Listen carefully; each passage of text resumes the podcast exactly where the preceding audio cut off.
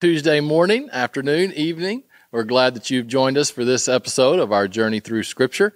Uh, my name is Philip Thomas, pastor of Journey here in Elgin, and uh, we are all the way up to the book of Ruth. Uh, we're going to cover one whole book in one day. So Ruth is four chapters. So if you haven't had a chance, I encourage you now to to read Ruth chapters one through four. So we've been going through the book of Judges uh, the last couple of weeks and uh, talked about some very interesting stories. There's uh, some really entertaining stories in there, some horrific things that happen. Um, it it has shown kind of on a big picture scale that things are not going well. And by the end of the uh, book of Judges, you have the phrase that comes out that, and the people did what was right in their own eyes. So that was representative of the big picture of what was going on. But one thing that's always important for us to remember that even within that, there were a lot of good people and there were a lot of good that was being done, uh, even in the, the midst of this time. And, and that's, that's important for us to remember now uh, as we look at what's going on in the world around us. It's very easy to get frustrated and uh, to be concerned about what the future holds and uh, to be very concerned about the immorality that we see going on and uh, the wickedness that is, is around us. Uh, man, some of these stories that we read in Scripture, as horrific as they are, uh, they're not too far off from things that we see today. Um, and so it can be overwhelming.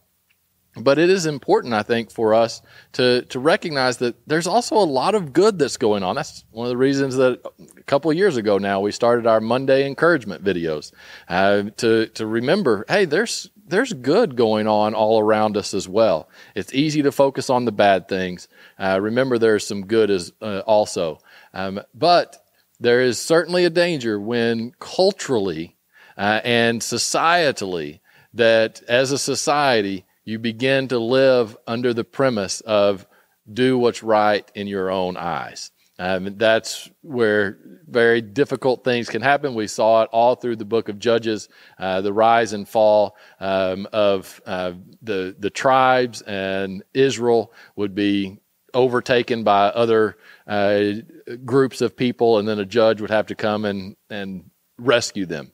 So we see the ramifications of that, uh, but Ruth is kind of a transition um, from the time of the judges, uh, and it's going to push us to the time of the kings. But this is just a story that probably happened in the, the late time of the judges, um, and it, it represents and reminds us that there is good going on as well, that there are good people, there are good, godly people um, that we see uh, even in the midst of this very difficult time uh, of judges.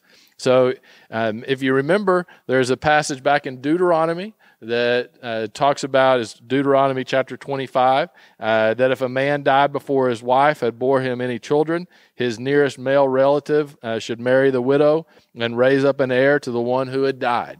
Right. So this was to make sure that women were taken care of. Uh, especially in that society, women had very few rights, um, were um, definitely a second class citizen. Uh, that's how they were viewed. And so uh, scripture was, was making sure that they were going to be taken care of. God did that uh, as he uh, created uh, his people group, uh, as he created the people of Israel. And so that brings us to the story of Ruth. And it starts with a, a, woman named Naomi and her husband.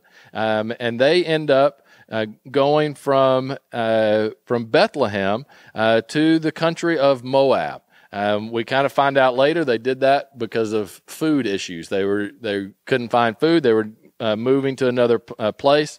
Um, so they go to um, Bethlehem. They had two sons. Those sons actually married two daughters from Moab. Um, this, this is a very important aspect to this. Uh, and they were there for about 10 years. Then both of the husbands, so both of Naomi's sons, they both died. Right? And and so the the woman survived her two sons and her husband. So now Naomi is is alone, but you also have these two Moabite women. Uh, one was named Orpah, and the other was named Ruth. So um, Naomi decides that she's going to have to go back to Bethlehem, back to Judah.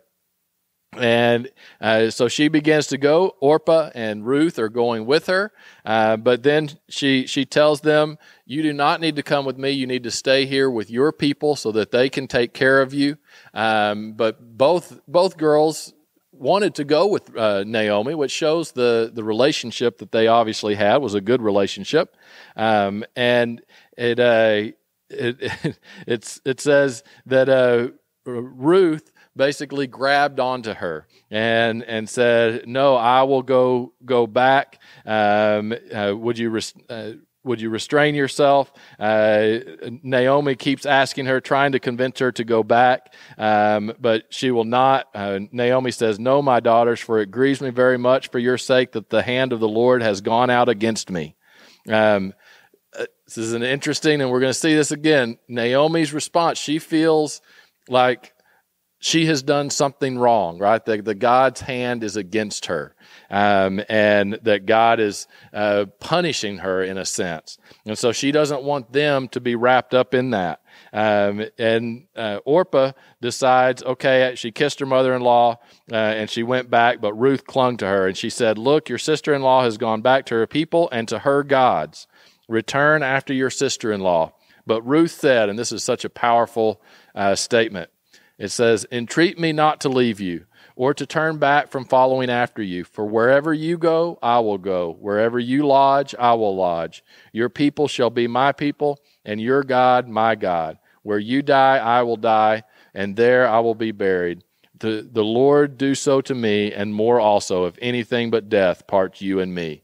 So, this is a very strong statement of loyalty to Naomi, uh, but Ruth is also accepting um, all that makes up Naomi, including her faith in God.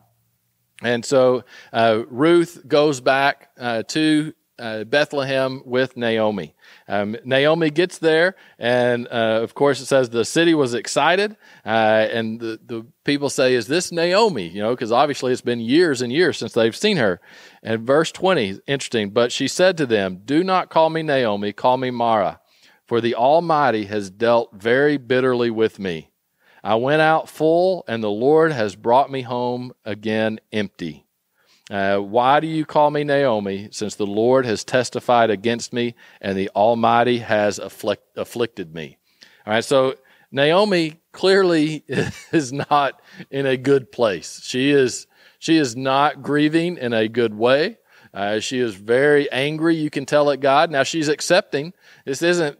She's not uh, saying that she's not going to believe in God. She's not turning her back on God, but she feels as if God is doing this to her, that God has afflicted her because of her circumstances. I, I, I, I want to. I want to emphasize this because we're going to talk about it and conclude a little bit later. But uh, we spend a lot of time talking about Ruth and uh, her future husband. But Naomi is an interesting character in all of this. And it's important to see how she thinks that because her circumstances are bad, that God has somehow turned his back on her. And that is the place that she's at at this point. So that brings us to chapter 2, um, where Ruth uh, meets Boaz. So Ruth uh, is going out into the fields to collect grain. As they harvested grain, some of the grain would be left, and the, and the poor could come and they could uh, use that um, to to make bread and things like that. And uh, so Ruth is going, and she goes to a field um, and uh, meets Boaz. Says uh, uh, Boaz said, "Who whose young woman is this?" So he he obviously is. Uh, she catches his eye, and he's answered. It says, "It is the young Moabite woman who came back with Naomi from the country of Moab." Um, and and so they begin uh, to to visit. Ruth recognizes uh, that he is someone of importance. Um, says so. She fell on her face, bowed down to the ground, and said to him, uh, "Why have I found favor in your eyes that you should take notice of me, since I am a foreigner?" Um, and Boaz answered her, said, It has been fully reported to me all that you have done for your mother in law since the death of your husband, and how you have left your father and mother in the land of your birth, how you have come to the people that you did not know before. The Lord repay your work, and a full reward be given you by the Lord God of Israel, under, the, under whose wings you have come for refuge. Right? So both of them see something in each other. They see uh, where their heart is. Uh, Boaz recognizes uh, the, the heart that Ruth has, what she has done for her mother in law, Naomi, that she is out here uh, gathering up uh, the grain and so he is uh, obviously uh, uh, taken with her. And she says, Let me find favor in your sight, my Lord, for you have comforted me and have spoken kindly to your maidservant, though I am not like one of your maidservants. Right, so here Boaz is showing this kind of sympathy uh, to someone um, who is a foreigner. And, and so both of them uh, are, seem to be very very good, godly people do, trying to seek to do what is right.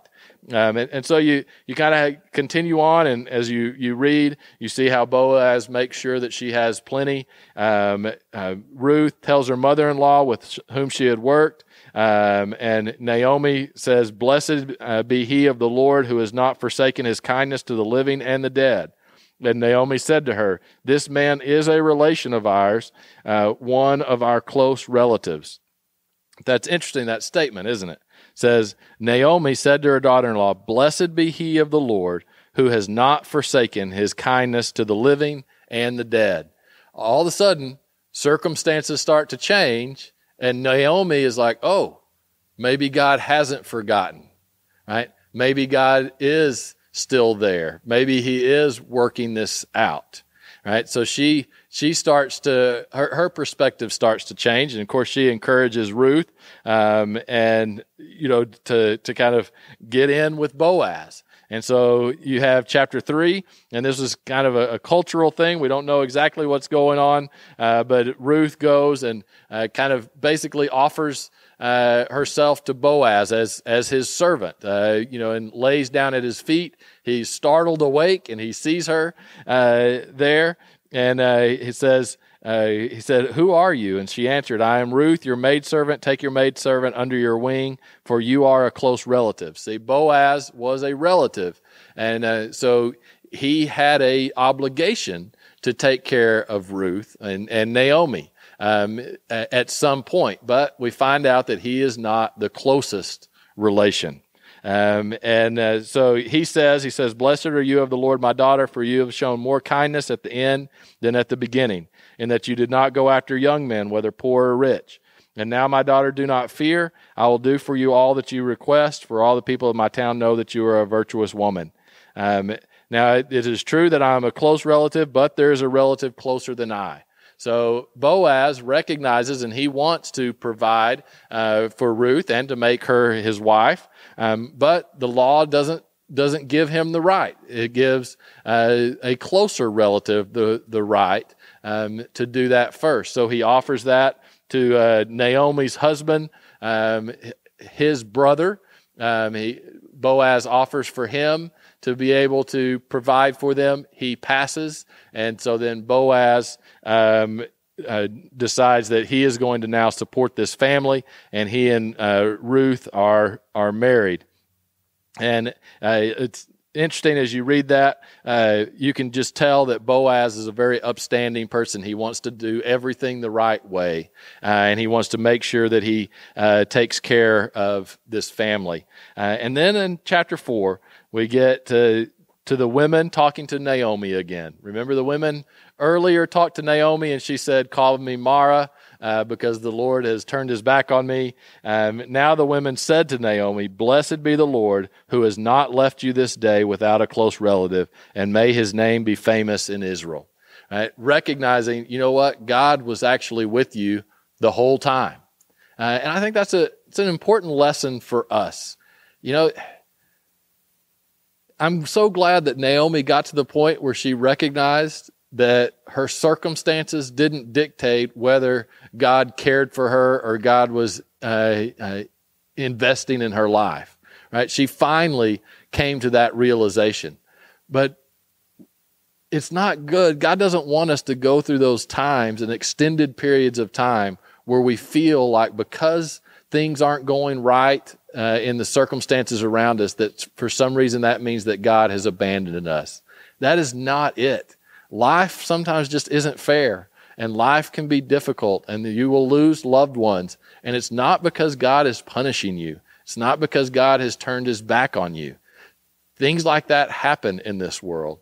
But God is always working. God is always involved in your life and he will bring about good, right? And, and Naomi realizes that. Um, but I encourage us to, to be careful when we feel ourselves going down that path because we, our feelings will, will push us that way we will feel like God has abandoned us or turned our back on us when our circumstances are not going well. That, that is the way that we will feel, but that doesn't mean that that is true. And I encourage you, when you start feeling that way, to step back, reevaluate what is true, and know that God is going to deliver you somehow. It may not be the way that you think, it may be in a very different way, uh, but God will help you to adjust and to, to deal with whatever circumstances you may be going through. So we, we see the chapter four and, and the, the big picture of this is really interesting. So it ends and it says in uh, verse 18, it talks about now here's the uh, genealogy.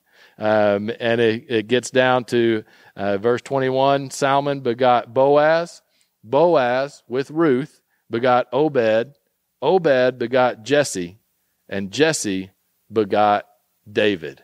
All right, David we'll know later as King David, who is also in the genealogy of the Messiah. So here we have uh, Boaz and Ruth, a Moabite woman, who are a key aspect in the genealogy of the Messiah and great grandparents to the greatest king in Israel. Uh, very interesting how God uh, does that, how he, he works through those situations. Um, and that brings us to the end of Ruth. Uh, this is kind of the transition now into the time that we will start to uh, see the kings come into place. So we're going to be in First Samuel um, on Thursday. So I encourage you to read uh, First cha- Samuel chapters one through six chapters 1 through 6 uh, tomorrow uh, as we kind of begin the next um, time period in Israel's history. All right. Hope you have a, a good couple days, and we'll see you on Thursday.